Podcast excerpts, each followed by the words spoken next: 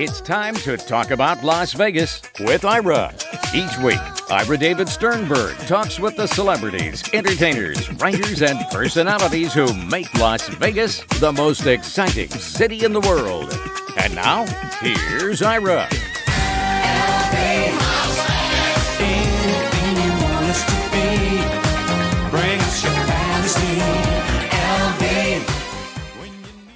Will it be a magical time in Las Vegas again? As long as magicians begin performing here again, we've got a shot. And my guest is leading the way. Murray the Magician is back performing in the Laugh Factory at the Tropicana Las Vegas Thursdays through Sundays at 4 p.m. For ticket information, go to troplv.com. And for everything about Murray the Magician, go to murraysawchuck.com. You can follow him on Twitter at Murray Sawchuck and also on Instagram. In fact, he's on 19,422,000 platforms. Murray, welcome to the show. How you doing, Ira? So good, good to hear your voice and talking to you. How you been? Good, doing well, and I know it's a it's a challenging time for all of us, but particularly for performers, in particular for magicians. So I wanted to talk to you about that and, and the challenges of performing when you're not quite in the same situation as you would be under normal circumstances. So your audience levels have to be lower for safety purposes, etc. How do you handle all that? It's different, you know. You just take it day by day. I believe, you know, it's one of those things where we never expected this to happen to us any time in our lifetimes. I don't think, and I think I think the key is to be being relevant. You know, trying to cope, and that I think that's how you succeed in anything instead of just sticking your boots in the ground going, I'm not changing, take it or leave it, I think you do get left in the dust a little bit. And I think by changing, you can move with the times. Whether you're doing Zoom shows or you're doing shows like I'm doing where they're live, where you need that 25 foot distance and then everyone else is six feet apart wearing their masks. You know, you couldn't, in a comedy show and a magic show, you couldn't put people in more restraints than a mask to help them not laugh as much. You know, you want them to laugh as much as they want. But you know what? We want to be safe and we want to still have a good time and live our lives because life is short. So it's it's a happy medium, you know what I mean? It is, and one of the things about you that I've always admired is you have that ability to adapt. And so it's not just staying relevant, it's really adapting to changing circumstances, and that includes technology. You were one of the very first to embrace social media right off the bat. You did all kinds of stuff on YouTube, etc. Yeah, I was very lucky. You know, I've you know, change as you get older, as most of us know, is never easier because you kind of used to set in your ways as you get older. But I think that's the key to you know reinventing yourself and moving forward and staying in the game. And I don't care whether it's entertainment or you're a doctor, or a lawyer, or a construction worker. If you don't understand new practices and principles, I don't think you can advance and have that long career. You know, you look at people like Elton John or Madonna, people who've really reinvented themselves. Even Lady Gaga, and she's just at the beginning of her career. You know, I think you really have to see that, and I think this is one more step to becoming relevant. And also, it it makes you stand out a little more because there's a lot of acts out there that don't want to change and don't want to to you know be relevant or change with the times. And unfortunately, uh, it's okay with me because, uh, you know, it's a competitive world and it does take a lot of work and time and it isn't comfortable, but it's the way we are right now. If you do want to work, you got to go with, go with the flow. Yeah, and you've always been practical in your approach to things as well. So whether it's entertainment or any other kind of business, you always take it on hands on and you figure out a way to make it work. I think so. You know, I think I never have a problem putting on my work boots and get my hands dirty in any metaphorical aspect of entertainment or life. It never bothers me and also makes you more educated about things as well. And I think it makes you a little more humble as well. And and at least from the entertainers I'm talking to in this world right now, Vegas, we really appreciate our jobs. I mean, we appreciated them before and but now we really do. Let alone having your own show on the strip and getting to walk on stage, but really getting to gig and perform, not and not work at a regular nine to five, you know, corporate job. Which nothing's wrong with that, but as an artist, that's just not our makeup. Right. I already have come up with your new image for the next reinvention. If you're ready for this, I'm ready. okay. Lay it on me. Here we go. Bald. I'm excited. Bald. Bald. Perfect. I love it. It'll be a lot easier, a lot less hair product, a lot, a lot less hair color. Let me Save me a lot more money. do you think that, that your brand, one of your brands is the, is the hair? So do you think you'll still keep that no matter what else you do? I think so. But then again, I look at other acts like, you know, Steve Harvey and Howie Mandel. They had cool hair, you know what I mean, uh, throughout their careers. And all of a sudden they hit a point in their career where their name and their brand was so strong they almost could do anything. And then Howie got rid of his hair. You know what I mean? And and so did uh, Steve. They shaved it and that, and they look great. And that's their that's their brand now. So I think it can be can be something. You know what I mean? It would make Yul Brynner very proud. and also, here's my other part two of my suggestion for you. So now that when you reinvent yourself by going bald, you do it in a magical setting. So, in other words, it becomes an illusion. Your hair is gone, it disappears. Exactly. It could be the next hook. And honest to God, it'd be very funny. I always told somebody, like, It'd be very funny if I wore a skull cap, comb my hair down, and then put a you know a wig on top of that. Right at the very end of my show, the lady goes, "Thanks so much. Take my bow." Rip my rip you know rip a hairpiece off, stick it to the wall as they walk off stage, and go good night. And I think what an ending. I mean, people will be just waiting for that. But the problem with that is the one trick pony. Once you've seen it, you can never unsee that moment. You know, it's almost something you'd have to do on a TV show or something large exposure. Because if you did it every night, it would people would already know what was coming. Oh yeah, just, I would, know, social media. Exactly, I would see it as a one-time thing, but it would yeah, be, really very big. funny though. Yeah, yeah, exactly. How important is having a sense of humor when you're a magician and you're performing on the strip?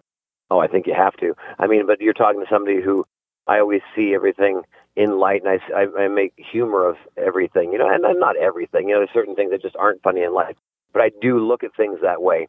And so I, I think, but you know, once again, I the the more serious magicians that are out there, the funnier I can become, just because a lot of times I mock or make fun of that because it's my business and my world, so I can get away with it, you know. Sure. And I'm just when you look like a Q-tip walking on stage, you cannot be serious. people aren't going to buy it. And I'm also the type of person. I'm on stage. I know what you're thinking. So if I say if I'm holding a bag and the bag I'm telling you is empty, I know you're already thinking it's not empty. Like I know that, and I'll I'll even call that out on myself because I think that that's part of being a personality. And it's also part of having an audience go with you, and that, that you're taking them along for the ride, not against them. Especially in magic, because people always think, "Oh, I don't be fooled or tricked," because people don't. Do you see yourself or the act as breaking the fourth wall a little bit?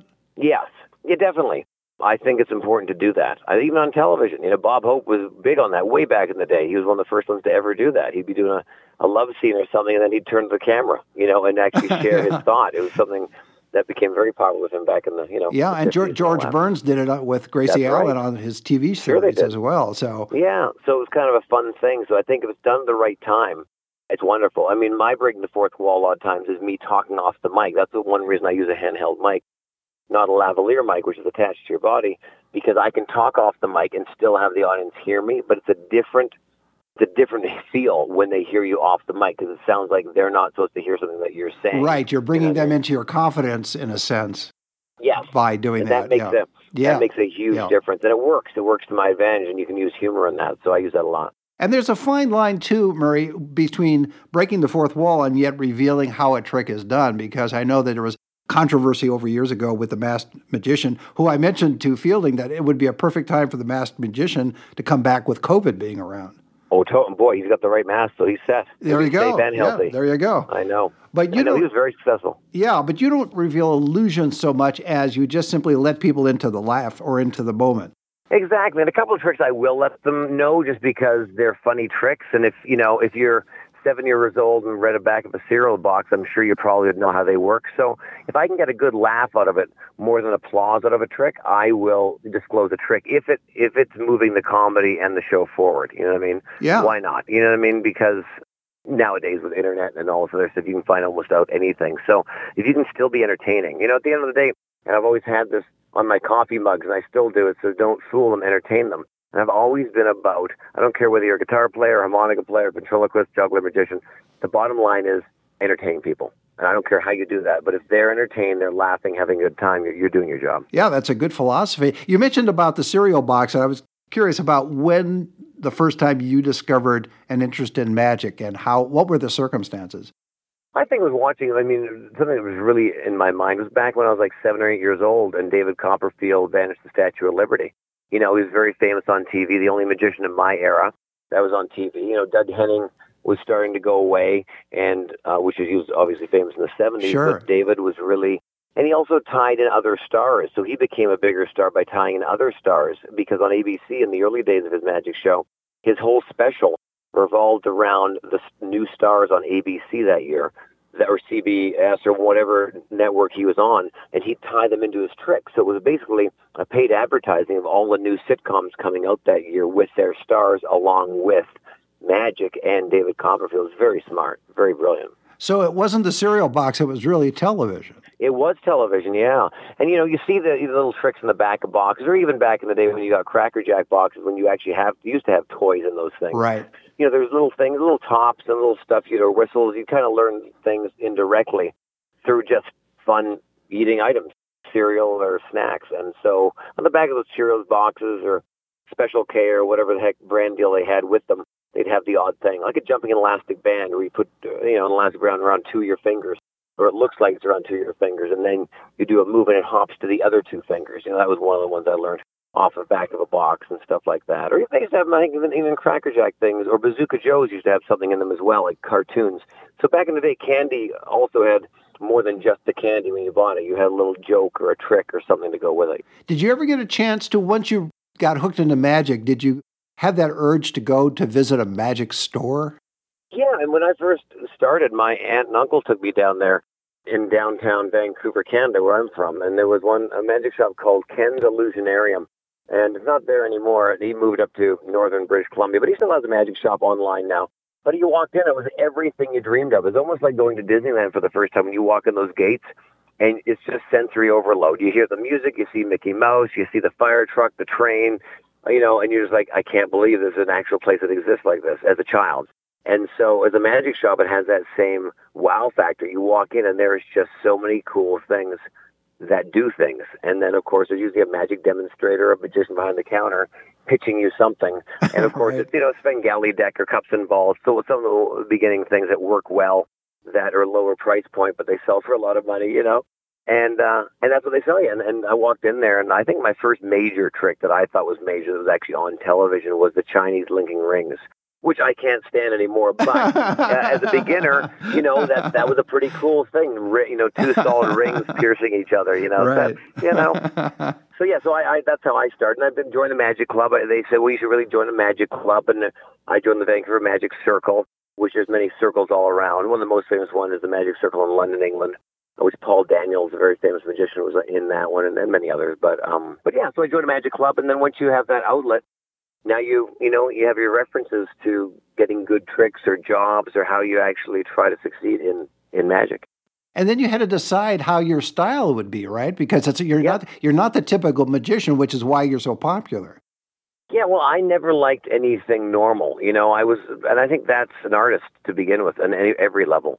I always liked being a little off center you know, I grew up watching Liberace and Lucille Ball and, and Howard Stern, which is obviously a different generation, but people that all had a very strict brand. Lucille Ball, as you know, and most know that, you know, her hair was never red. You know, she colored it purposely so she had that look with the big eyes and the red lipstick and she basically was a character uh, of herself. And so was Liberace with the candelabra and the suits and the gems. And of course, the older he got, the more flamboyant he got, which just worked for his brand. So those are the people I grew up on. You know, and I grew up on Lawrence Welk, you know, and everyone on there had a brand. There was the accordion player. There was the champagne girls you know, there was him who did the one and the two and a bubbly, you know, all that. But he always had those certain brand qualities. So I kind of grew up like that. And I thought, well, uh, before I'm famous, I'd like to at least look like I'm somebody. So at least you'll go, well, that guy looks like somebody. I don't know who he is, but he has a look. And so I started creating that with always wearing blue when I was on stage, my dark frame glasses, which I do need to see, you know, and, and then I started messing my hair up a little bit because it wasn't normal. It looked weird and and people would talk about it, and and that's that's what you kind of want people doing. But isn't know? at the same time, though, Murray, whether it's weird or not to the audience, to you it felt somewhat authentic because you were comfortable with it because you were going to be in that costume and in that hair and in the glasses on a oh, night, yeah. nightly basis, right? Yeah, and I, I I designed it to fit me. You know, a lot of people look. You know, I looked at that point. I was looking at Rod Stewart because he was in his probably late 40s at that point, early 40s, and he always had his hair messed up and um, David Bowie had his hair messed up, and all these cool artists. And I thought, well, that's a cool look, and I, you know, I could pull that off. And I even tried it for Halloween once. That's when I really committed to it because I did it for Halloween once. Just I didn't know what I wanted to go as, so I dressed up just weird looking, and I put an upside down triangle on the back of my jacket, which was a secret message, meaning be like, well, what are you? And I go look at the back of my jacket. It's like, well, it's an upside down triangle. I don't get that. And I said, we have to guess. Well, the guess symbol for jeans was the upside down triangle for guess. So we just put this, me and my buddy did it. We put these white upside down triangles on black jackets. We all wore black. We spiked our hair up and we colored, I think, orange and green. And that was it. And so my friends like, you know, of the girls that were I was hanging out with, you look kind of cute with your hair like that. I said, well, I, if it, you know, maybe I can look cute, you know, the, the first of November, not October 31st too, you know. and so I started doing it more regularly, and it became, you know, a look for me. It worked. That's great. Let's take a break. Yeah. My guest, Murray the Magician, is performing in the Laugh Factory at the Tropicana, Las Vegas, Thursdays through Sundays at 4 p.m. For ticket information, go to troplv.com, and for everything about Murray the Magician, Go to murraysawchuck.com and you can follow him on Twitter and Instagram at Murray Sawchuck. We'll be right back. We'll be back with more Talk About Las Vegas with Ira in just a moment. Come discover a world of possibilities, a world of wonder, a world carefully curated with interactive, hands on experiences that put the unique needs of children to play, explore, belong, and learn right where they should be, and that's first. Discovery Children's Museum. Our kids first. For more information, please visit discoverykidslv.org. Now let's get back to Talk About Las Vegas with Ira. Welcome back. I'm talking with Murray the Magician performing in the Laugh Factory at the Tropicana Las Vegas, Thursdays through Sundays at 4 p.m. For ticket information, go to troplv.com. And for everything about Murray the Magician, go to murraysawchuck.com. And you can follow him on Instagram and Twitter at Murray Sawchuck. And Murray, do you ever speak slow? Never. I don't think I've ever asked you that question. I just thought, I just thought of it. I know that. I just trying to get so much in. That's the thing. I'm so used to working with unions and meetings are on time. And if, if, you have a 50 minute show and you realize you're running out of time, but you still want to do the material, you just start talking quicker and hope to God get it all in. you mentioned right. earlier about your aunt and uncle taking you to a magic shop. Was your mom supportive of your decision to go into magic full time? Yeah, yeah. My mom, mom and dad were both very supportive. You know, my dad worked for the railway. Right. Mom was a legal secretary, stayed at home. You know, raised me once I was born. Um, and my, and my aunt and uncle, they both worked. You know, my uncle's my dad's brother. He worked for the railway as well. And yeah, they were supportive. They bought me my first magic kit along with my parents for my birthday.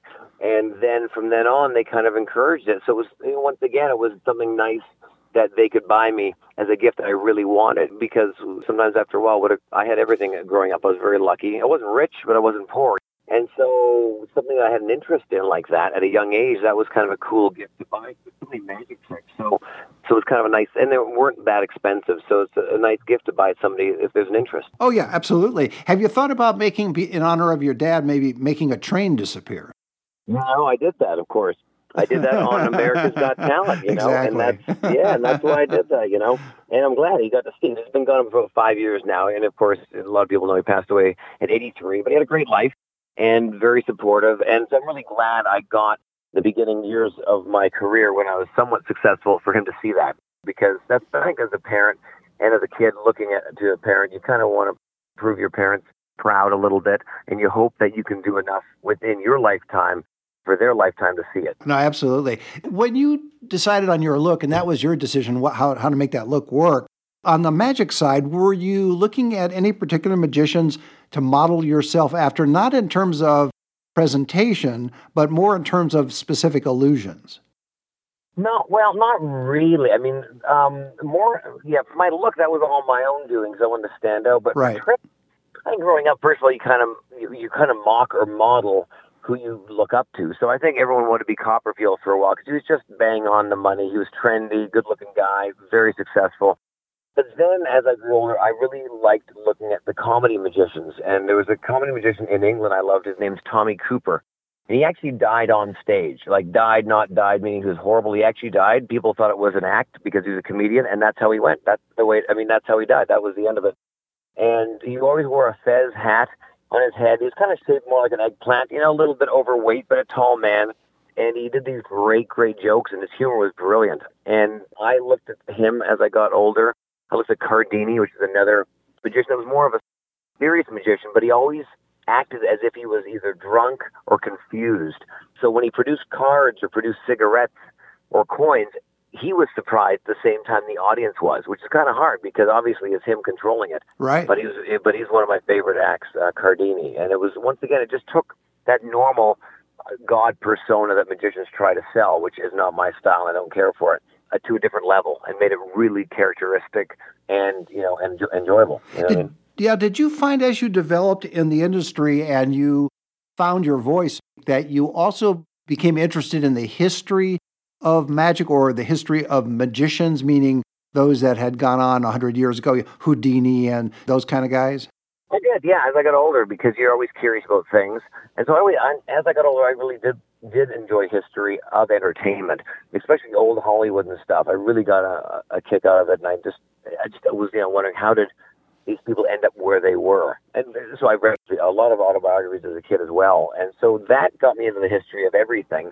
And then I was lucky enough years down the road to be here in Vegas, befriended the Pawn Stars. I just got off America's Got Talent, and then of course I've been on their show for about 15 seasons now as the magic expert on there. And I got more into the history of magic because of my title on that show and the items we were bringing on. So that expanded my magic knowledge as well because I had to. You know, I had to learn more about it, even though you know you can't just know everything about history. Like you just your mind just can't always retain retain all that stuff. But it's it's one of those things where now I, I really know a lot because of the last 10 years oh yeah show. absolutely but prior yeah. prior to that you were already interested in some of the greats of magic but oh, being, yeah. on, being on the pawn stars show you were not forced to but it made sense from a business standpoint to really research a lot more illusions and personalities in the magic world Oh, 100%.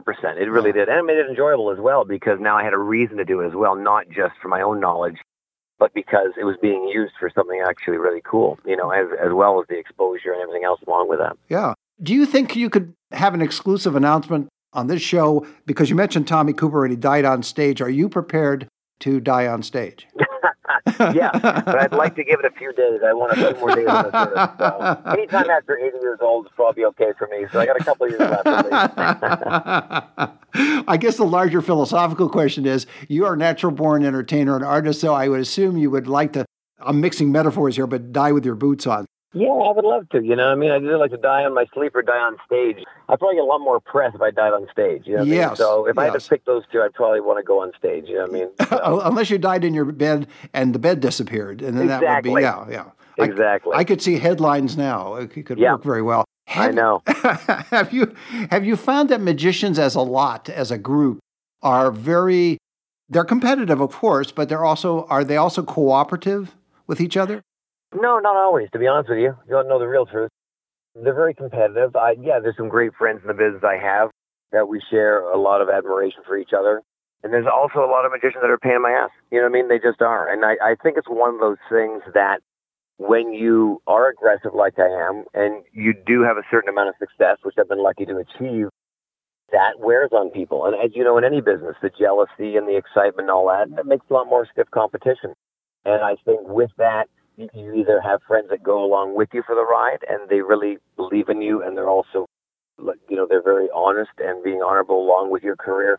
Most other people that are just ticked right off and can't believe and can't understand how you got there and why you're there. You know yeah, that, that, just works for hollywood. It works for everything. Yeah. whether you're a doctor at a hospital or a lawyer at a law firm. And and you know when you're a little more public like that you're easily you can be made fun of easier too you know because you're you're out there yeah, it's, it it's human nature, so sure that's going to happen. But I, thanks yep. for I appreciate the honest answer. That yeah. I think magicians more than any other group are in some ways cooperative. They share secrets and they have the the meetings and all of that kind of stuff with the magic circle. But at the same time, there are always humans in any group that just don't wish you well. That's right. No, so, no, of course not. And it happens with everywhere, and that's fine. You know, and I think the reason why that happens a lot is because whatever profession you're in or whatever you know genre you're in, I think it's because that person hasn't fulfilled maybe their dreams or success yet. And when you're happy, you can make other people happy. And right. when you're not, it's not as always easy. And I understand that. You know what I mean? So I think that's that's a lot of it. But yeah. it, but it's life, and you just kind of got to put your boots on every day and and hit the pavement and make the best of it. Yeah, you're, I don't want to say you're a workaholic, but you're not shy from hard work. Oh, I'm not at all. I have no problem getting my hands dirty and doing. And that's the thing when I do a show, I know everything from accounting to loading into a theater to lighting and to also walking on stage, which which is a lot because because when you produce your own shows like I do, not always, but I know where the money needs to go and should go. So when I am at the end of the day figuring out where the money went, I go, hold on, why did we pay for this? We, we don't need that. Whereas a lot of people who don't and haven't done that don't know if that's the right fee or amount. And they sometimes they get taken for a lot of money for certain things. Yeah, that's you know? the business side of, of magic, which a lot yep. of magicians unfortunately don't know, and you, you obviously do because you've been able to work all these different functions and get a sense of it. I mean, ideally, it's great to have other people do it for you, but if you have to, you know how to do it. So oh, it works out. And I think yeah. as you get older and more successful, you do have people do that stuff for you. But at least when you check your books or you check the spreadsheet or when you come in and there's 17 crew, you go, I don't, I need two crew. I don't need 17. You know what I mean? Like, right. So, and it the spirit looks fancy and it sounds fun, all these people working for you, but they're doing nothing. And at the end of the day, you're the one that's bringing in the money, and therefore, you, somebody's got to pay these people, you know, and it's you, yep. it's your salary. oh, yeah. I always thought about another thing regarding, I meant to ask you once when you were on the show and, and didn't, and so I'm going to ask you now. Have you thought about developing your own illusions in the sense of not necessarily just for the show, but also to commercially make them available? I have, you know, I've got I put out four or five tricks in the magic community that I've invented and come up with, you know, but it's usually stuff I don't want to sell. I got a big pet peeve in our business nowadays. I always call it the YouTube magician. I can say this. I've been on YouTube for a long time now, but but this new generation, they'll create a trick, do it on YouTube, have it out for a week or three weeks, and they cannot wait to make it and sell them and give them to everybody and and because they want to profit off that. Well, you're not going to make that much money off selling a trick. Maybe ten grand, maybe twenty, but it's not going to be life changing. It's not two million or five million, which could change your life.